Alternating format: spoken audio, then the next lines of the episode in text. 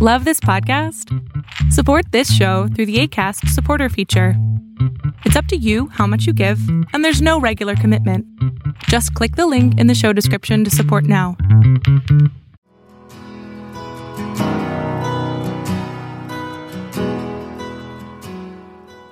Welcome to Fresh Encounter, the radio ministry of Lifelong Anointing Church. Our mission as a church is to equip the body of Christ to increase in wisdom and in stature, and in favor with God and with men. We're glad that you joined us for this edition of the broadcast. It is our prayer that this broadcast will be a blessing to you. Here now is Pastor Otuno with today's message.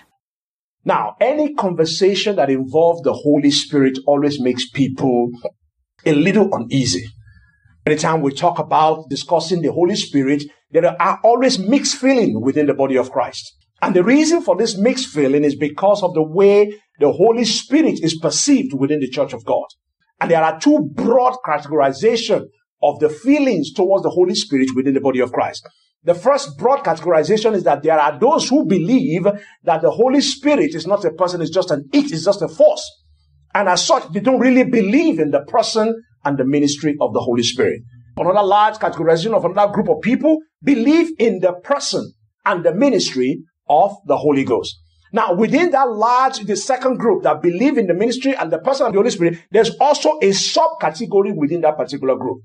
And that subcategory are the people that based on their theological leanings and their understanding of the word of God, they believe the Holy Spirit is, but is not relevant today.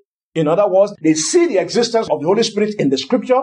They see his ministry in the scripture, but they are convinced that the ministry of the Holy Spirit went with the last apostle.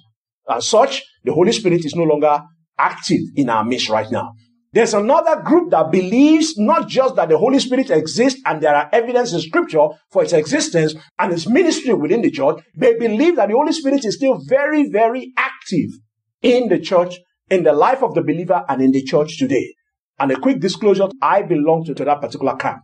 And that is because the Acts of the Apostles, chapter 2, from verse number 38, the Bible says, Then Peter said to them, Repent and let every one of you be baptized in the name of the Lord Jesus Christ for the remission of sins, and you shall receive the gift of the Holy Spirit. Verse 39 now says, For the promise is unto you and to your children, and to all who are far off, as many as the Lord will call. I believe the Lord is still calling people today. I believe that when Peter was talking, Peter wasn't talking to just the people that was in front of him because he said, the promise is unto you and to your children and to all those who are far off. Which means what he was referring to were not just the people was ministering to directly, but he said, as many as the Lord will call. And I believe the Lord is still calling people today. And because the Lord is still calling people today, the promise is still very much active and the promise is still valid and is still effective in the lives of those who are called. It is not a surprise that the subject of the Holy Spirit will bring a lot of interest and a lot of mixed feelings in a very diverse group. But one thing we can all agree as a body of Christ is number one. We can agree that the subject of the Holy Spirit is taught in scripture. We can all agree that Jesus Christ not only talked about it, he taught about the Holy Spirit. We can all agree that the Holy Spirit was active in the early church as documented in the Acts of the Apostles. At least we can all agree about that. Regardless of our denominational affiliation or our theological leanings, we can all agree on that. So before we go any deeper, I want us to first answer one simple question. The need for the Holy Spirit. Why do we need the Holy Spirit? Why is the Spirit so important that Jesus himself promised to send him to us? Why do we need the Holy Spirit? Like I said earlier, the subject of the Holy Spirit generates a lot of mixed feeling, a lot of heat within the church. And most of our understanding of the Holy Spirit activity is influenced and informed by some of the excesses that we see in the charismatic movement. In other words, when people do things that sometimes make you to scratch your head and begin to wonder, will the Spirit of God do this? Some of the proclamations that people make, that is where many of us got our understanding and our information about the Holy Spirit. Many in the church hear about the Holy Spirit, and the first thing that comes to their mind is the wild, emotional worship service that we see within the charismatic movement. Some of the things that we do, that we see there that many of us really cannot support in scripture. That is the picture that comes to the mind of so many people. There's actually a very, very prominent minister that wrote a book that was called The Charismatic Chaos that documents some of the things that many find very difficult to believe. And when we talk about the Holy Spirit, that is the picture that comes to the mind of so many people. But that is not the true and the complete picture of the person and the ministry of the Holy Spirit. The book of Acts of the Apostles gives us a very clear picture of the person and the ministry of the Holy Spirit. In the early church, we see the active presence and participation of the Holy Spirit on daily, day-to-day operation of the church. From the testimonies recorded in the Acts of the Apostles, we see that the church did not do anything without first consulting with the Holy Spirit. We saw that even when they were selecting deacons, they called upon the name of the Almighty God. When they were trying to plan their missionary exploit to other part of the world, the Bible said that as they were ministering, the Spirit of the Almighty God said, separate me Paul and Barnabas for the work of the ministry. In other words, the Holy Spirit was so much ingrained into all their activity. And that begs the questions why? Why was the early church so dependent upon the Holy Spirit? What do they know that we don't know? What were they aware of that for some reason we are seems to have forgotten? To answer the question, the early church was so dependent upon the Holy Spirit, we must first of all understand the basic services of the Holy Spirit in the life of a believer. There are two basic things that the Holy Spirit does in the life of a believer. Number one, the Holy Spirit helps an individual to be reconciled back to God by convicting them of sin, by enabling us to see Christ on the pages of scriptures, by enabling us to hear and to understand the word of God, the truth of the word of God from scriptures.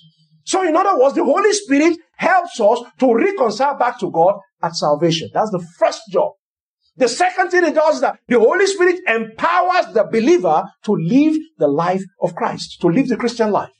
And that's why the Bible says, by the arm of the flesh shall no man prevail. In other words, if you try to live the Christian life outside of the Holy Spirit, you are going to fail. Because a normal flesh cannot operate the things of the Spirit. And that is why I've always joked about it. Without the power of the Holy Spirit, even with the Holy Spirit still resident in my life, it is going to be very difficult for you to convince me to turn the other cheek when somebody slaps me. So what I do is I make sure I stay away, far away from the reach of your hand. Because if you slap me, there's a strong tendency I'm going to return it back to you. That means the Holy Spirit has some work to do in my life. But the point I'm trying to make is that the primary job of the Holy Spirit in the life of an individual, number one, is to reconcile us back to God at salvation by convicting us of sin and to keep us, to help us to live the Christian life through empowerment of heaven. Now, the early church was so dependent upon the Holy Spirit because the early church understood that it is the Holy Spirit that reconnects and reestablishes the relationship between fallen man and our holy God. They understood that. And because they understood that, they depended upon the Holy Spirit to make that reconciliation take place. Second Corinthians chapter 5 verse 19 tells us that God was in Christ reconciling the world unto himself, not imputing their trespasses unto them, and has committed unto us the work of reconciliation. The church was involved with the work of reconciliation, and they knew it was the Holy Spirit that does it. That was why they depended upon him. Number two, the early church depended upon the Holy Spirit because they knew that the Holy Spirit is the one that restores our rights and privileges as the children of God. Because we lost everything when Adam fell. We became subject unto the enemy. And when we were born again, it is the Holy Spirit that now begins to restore our rights and our privileges. Basically, it is the Spirit of the Almighty God that restores the benefits of our salvation. That's why they were dependent upon Him. Because they knew that you cannot access the spiritual blessings without the power of the Spirit of the Almighty God. They understood that. Number three, the early church depended upon the Holy Spirit because they understood that it is the Holy Spirit that ministers to your heart, ministers to my heart, that we are children of God. Bible tells us in the book of Romans chapter 8 verse 16. He said, the Spirit itself beareth witness with our spirit that we are the children of God. Many of us knew how we were, the life that we lived before we became Christian. And the enemy will make sure you never forget it. Continue to bring it to our attention. Continue to remind us on a regular basis that you, you think they are now going to heaven. What about the things you have done? What about the people that you have hurt? What about the things that you have done in the past? But it is the Spirit of God that makes us to understand that all those things belong in the past. We are new creature because it said, he who is in Christ is a new creation. All things are passed away. All things have become new. It is the Spirit of God that reminds us that we are children of God. That is why the early church depended heavily upon the Holy Spirit because the situation and the condition where they found themselves causes your heart to doubt. But as long as they depended upon the Holy Spirit, the Spirit of God continued to remind them, you are a child of God. Yes, Peter, you denied Christ, but you are still a child of God. You went a fishing when you are supposed to be waiting on Him, you are still a child of God. Though you failed in a particular area, you are still a child of God. That was why they depended upon Him. Because it reminded them and he continued to assure them that they are children of God. Not only that, the early church depended upon the Holy Spirit solely because they knew that the Holy Spirit restored the nature of God within us. It's the Holy Spirit that forms Christ in us. When you try to live by your own ability or obey the scripture in your own power, you are going to fail. Because it is the Spirit of God that not only illuminates your heart, He's the one that gives you the power to do what He wants you to do. John 3 verse 6, He said, that which is born of the flesh is the flesh, that which is born of the Spirit is the Spirit. It is the Spirit of God that makes us to live a life in the Spirit. Because we are now born again in the Spirit of the Almighty God. Second Peter chapter 1 verse 4, whereby giving unto us an exceeding great and precious promises, that by these ye might be partakers of the divine nature, having escaped the corruption that is in the world through lust. In other words, when the Spirit of God comes into us, when the Holy Spirit begins the work of reformation, the work of rebuilding our lives, what you find is that we begin to partake in the divine nature. And that is why the life that we used to live when you begin to lay it with the person who has truly encountered the Lord Jesus Christ, you see that there's a difference. And I've always joked here, I tell the people that if you meet the Lord Jesus Christ and nothing changes your life, there's a problem. You met the wrong Jesus or you didn't meet Jesus at all. There is no way you will truly meet Jesus and something will not change. And the change that reflects the nature of Christ in us is affected by the ministry of the Holy Spirit. That was why these people were so dependent upon him. And not only that, they understood that after salvation, when you receive the power of the Spirit of God, the baptism of the Spirit of God, Peter himself was able to testify that it empowers you to be able to carry out the dominion assignment of God upon your life on this particular world. In other words, the Bible tells in the book of Genesis, it said the Lord blessed them. And the Lord told them to be able to go, multiply, and replenish the earth. In other words, everywhere you go, Create a mini Eden. Create a place where the presence of the Almighty God has power and authority. Make sure that the influence of the Almighty God is replicated all over the world. That was the mandate that was given. But because of the fall, we are not able to carry out that mandate. The Holy Spirit, when it comes into your life now, what it does is it enables you to carry out that mandate. Peter understood that. Because prior to Pentecost, Peter was very fearful. Peter was not willing to testify to the Almighty God. Even in the presence of a little girl, Peter was swearing he didn't know the Lord Jesus Christ. But when the Spirit of God came, Peter was able to stand before the same people he ran away from to testify of the goodness of the Almighty God. The early church understood that the Spirit of God empowers us for our dominion assignment on this earth that you cannot carry out that dominion assignment that God has written for us and given to us without the power of the Almighty. The early church also understood that it is the Holy Spirit that restores power into our life. The Bible says that He has raised us up together and make us to sit together in heavenly places. And that is Ephesians chapter 2 verse 6. That we are seated together with Christ Jesus in heavenly places. Which means far above all principalities and powers and all those other lesser forces. He has now empowered us to have dominion. Not only that, the early church understood that the Holy Spirit is the one that restores our ability to represent Christ in this world. And that's why he gave some apostles, he gave them prophets, he gave them teachers, he gave them evangelists. Why? For the perfecting of the saint, for the work of the ministry, for the edifying of the body of Christ. So that when people see us, they can say, these are many Christs. It is the Spirit of the Almighty God that edifies, that, that empowers us, gives us the ability to represent Christ. That's why he says, wait in Jerusalem until you are endued with power. And then you can be what? You can be my disciples. You can begin to speak about me. You can begin to testify about me in Jerusalem, in Judea, in Samaria, and in the uttermost part of the whole world. It's basically saying that you cannot represent me. You cannot speak for me. You cannot have the real effect that you're supposed to have as a person who is associated with me without the power of the Almighty God, without the Spirit of the Almighty God dwelling inside of you. The early church understood that. by experience. And that was why they were so dependent upon the Spirit of the Almighty God. In other words, the apostles and the elders of the early church depended heavily upon the Spirit of the Almighty God because number one, they knew that it was the Spirit that brings you into Christ and it's the same Spirit that keeps you in Christ. They knew that. That when God brings you into His fold, that particular invitation comes by the Spirit of God. And you remain within the body of Christ by the same power that brought you in. So you cannot start in the Spirit and end it in the flesh. And Paul talked about it. He said, how can you start your journey trusting the Spirit of the Almighty God and then ending that journey trusting your own flesh? It doesn't work that way. Because the journey is a spiritual journey and it must continue as a spiritual journey.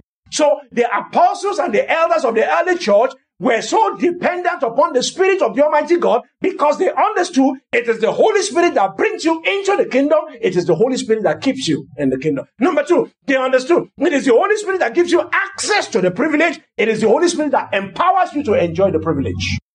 And that is why there are a lot of believers.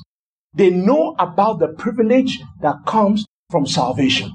They know about the benefit package that occurs in the kingdom. But for some reason, they are not able to enjoy it. We're talking about divine healing. They hear about divine healing, but they cannot access it. They hear about divine provision, but they cannot access it. They hear about divine protection and divine preservation, but they cannot access it. Why? Because they have failed to understand that the one who makes those privileges available is also the one that gives you the power to enjoy it. And if you cut yourself off from him, you will hear about it, but you will not see it. The elders of the early church understood that the Holy Spirit is the one that restores our legal authority as rulers on this earth. And when we are baptized, it is the Holy Spirit that gives you the power to exercise that authority. So it is not just that you have the authority, you also need to have the power to exercise that authority. And that is why when we are born again, the Bible said that we are seated with Christ in heavenly places. And as a believer, who is now endued with the power from heaven, you can now decree the word. The Bible says we shall decree whatever we bound on earth will be bound in heaven, whatever we loose on earth will be loosed in heaven. That is not just the access to the authority, but the display and the execution of that particular authority. Power to be able to use that authority. And it is the Spirit of God that makes that happen. It is the Spirit of the Almighty God dwelling inside of us that has baptized us. It is that same Spirit that allows us to be able to exercise not just access the authority, but exercise that particular authority in this world. And finally, the early church understood, the elders of the church understood that the addition to the growth of the word of God, the mandate that Jesus Christ gave us, he said, go into all the world and preach the gospel. Teaching them to observe what's all that I've taught you. And say, Lo, I am with you always, even to the very end. The elders understood that they cannot go into the world in their own power. Because Jesus Christ himself gave them the instruction at 1 8. He said, Tarry ye in Jerusalem until you are endued with power. That is when you cannot begin to go out and multiply yourself. That is when you now have the power to bring others into the faith. Because that is when the power that is able to reproduce, that power begins to function in you. But the interesting thing that we still want to find out is that why was it important for Jesus to promise the Spirit to the people? John chapter 16, Gospel of John chapter 16, reading from verse number 5, the Bible tells us, But now I go away to him who sent me. None of you ask me, Where are you going? But because I have said these things to you, sorrow has filled your heart. Nevertheless, I tell you the truth. It is to your advantage that I go away. For if I do not go away, the helper will not come to you. But if I depart, I will send him to you. And when he comes, he will convict the world of sin and of righteousness and of judgment. Of sin because they do not believe in me. Of righteousness because I go to my father and you see me no more. Of judgment because the rulers of this world is judged. I still have many things to say to you, but you cannot bear them now. However, when the Spirit of truth has come, he will guide you into all truth. For he will not speak on his own authority, but whatever he hears, he will speak. He will tell you of things to come. He will glorify me, for he takes of what is mine and declares it to you. All things that the Father has are mine. Therefore, I said, He will take what is mine and declare unto you. Now, this verse of the scripture clearly teaches that Jesus Christ not only talked about the Holy Spirit, He taught about the Holy Spirit. So this verse clearly establishes that. And He also made a very clear promise unto us. The promise that He was going to send the Spirit of God to us. He was going to send the Holy Spirit to us. The question is, why was Jesus Christ going to send it to us? Why was it important for the Holy Spirit to come? The first thing you will notice from the consistent account of scripture is that Jesus Christ wanted the Spirit of God to come.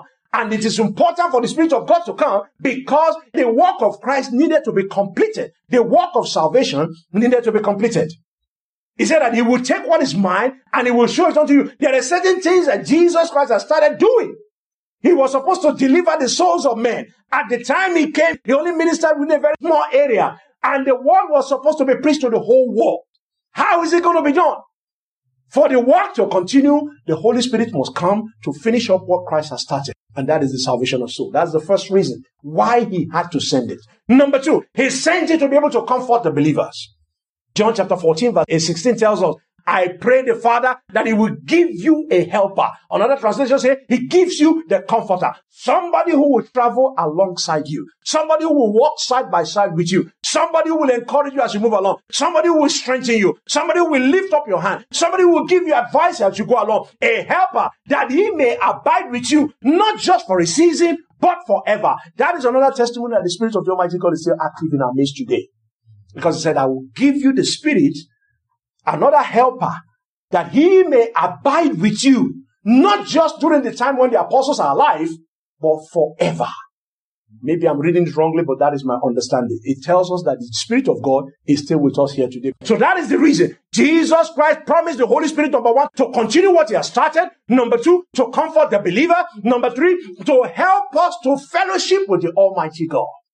The Bible tells us that when Jesus, on the very last day in the Garden of Gethsemane, invited his disciples, said, Come and pray with me. These guys went in there, and because they were still operating in the flesh, the Bible said they slept off. And he came back, he said, Can you not just watch with me for just one hour? Say, I know your spirit is willing, but for some reason, there is not enough power within your spirit. There is not enough energy within your spirit to power that desire into reality. And that is why I say, when you be endued with power, when the Holy Ghost comes upon you. Romans chapter 8 verse 26 says, likewise the Spirit also helps our weaknesses.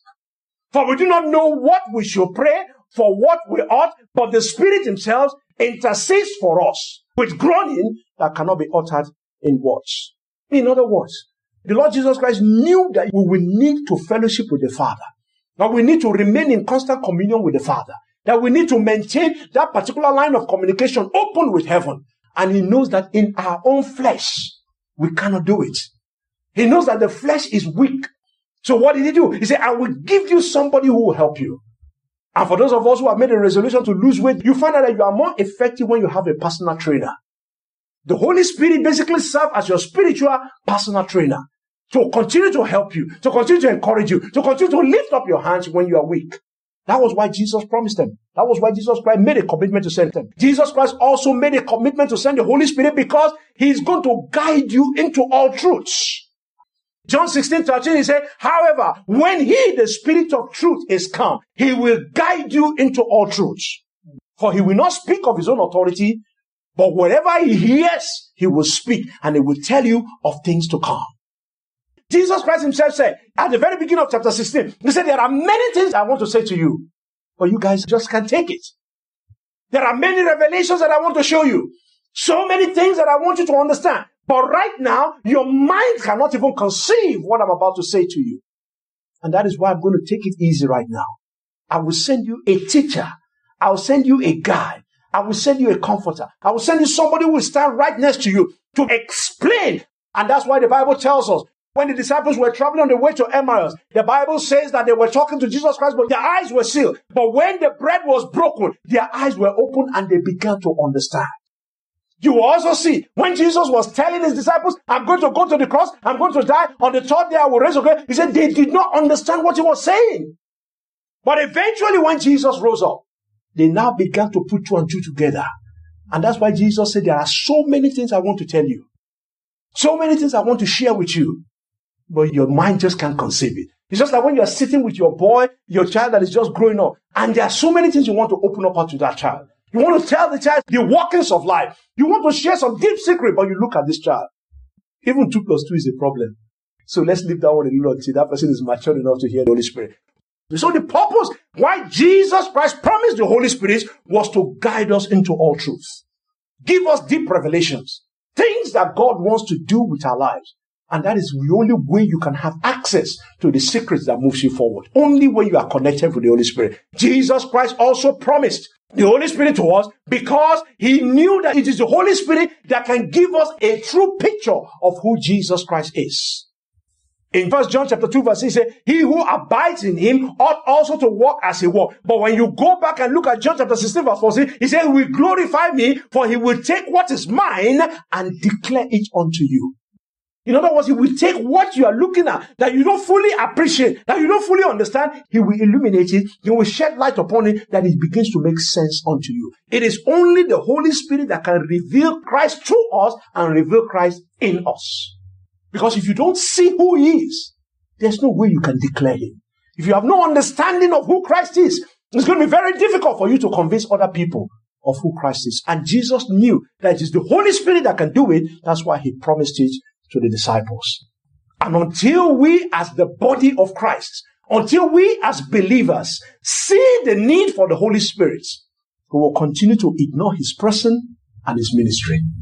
Until you are able to see who the Holy Spirit is, why Jesus promised him, the reason for his coming, the purpose of his coming. Until you are able to see it, you will not be able to appreciate the person of the Spirit of the Almighty God you will not be able to understand what the Spirit of God is even doing in the church of God. And you will continue to ignore Him and ignore His ministry. But one thing I want you to understand is this. If you ignore the person and the ministry of the Holy Spirit, it's going to cost you. It's going to cost you also as a church. Because one thing you find is this.